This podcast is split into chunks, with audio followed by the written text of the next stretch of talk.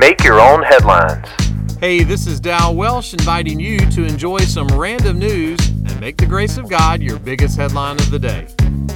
Today's podcast is sponsored by Cobblestone Beanbag Chairs and the letter E. So, have you ever taken a 30 day challenge? Like 30 days without sugar, or 30 days without caffeine, or something crazy like 30 days without watching Matlock? Well, four teachers at Mill Valley Middle School in Mill Valley, California took a different kind of challenge. They've been texting each other three things they are grateful for every day. Now, they extended their 30 day challenge just a little. They are now a thousand days into their attitude of gratitude.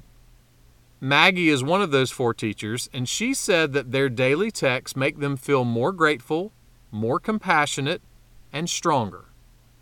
Speaking of text, I heard about a guy that got a text saying he could win $250 cash or two tickets for an Elvis tribute concert.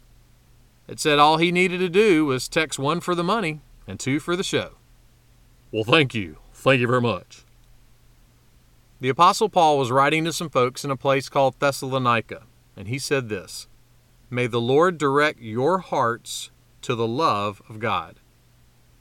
If you're looking for something to make you stronger, the love of God is a solid gold reality, especially when we struggle or fail.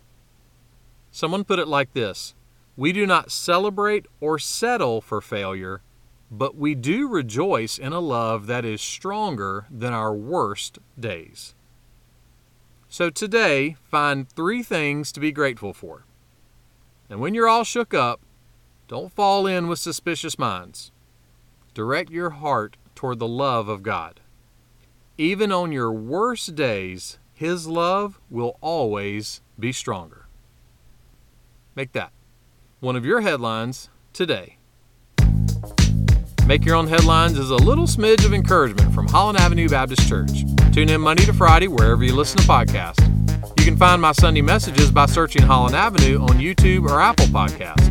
And for more positive resources, check out hollandavenue.com.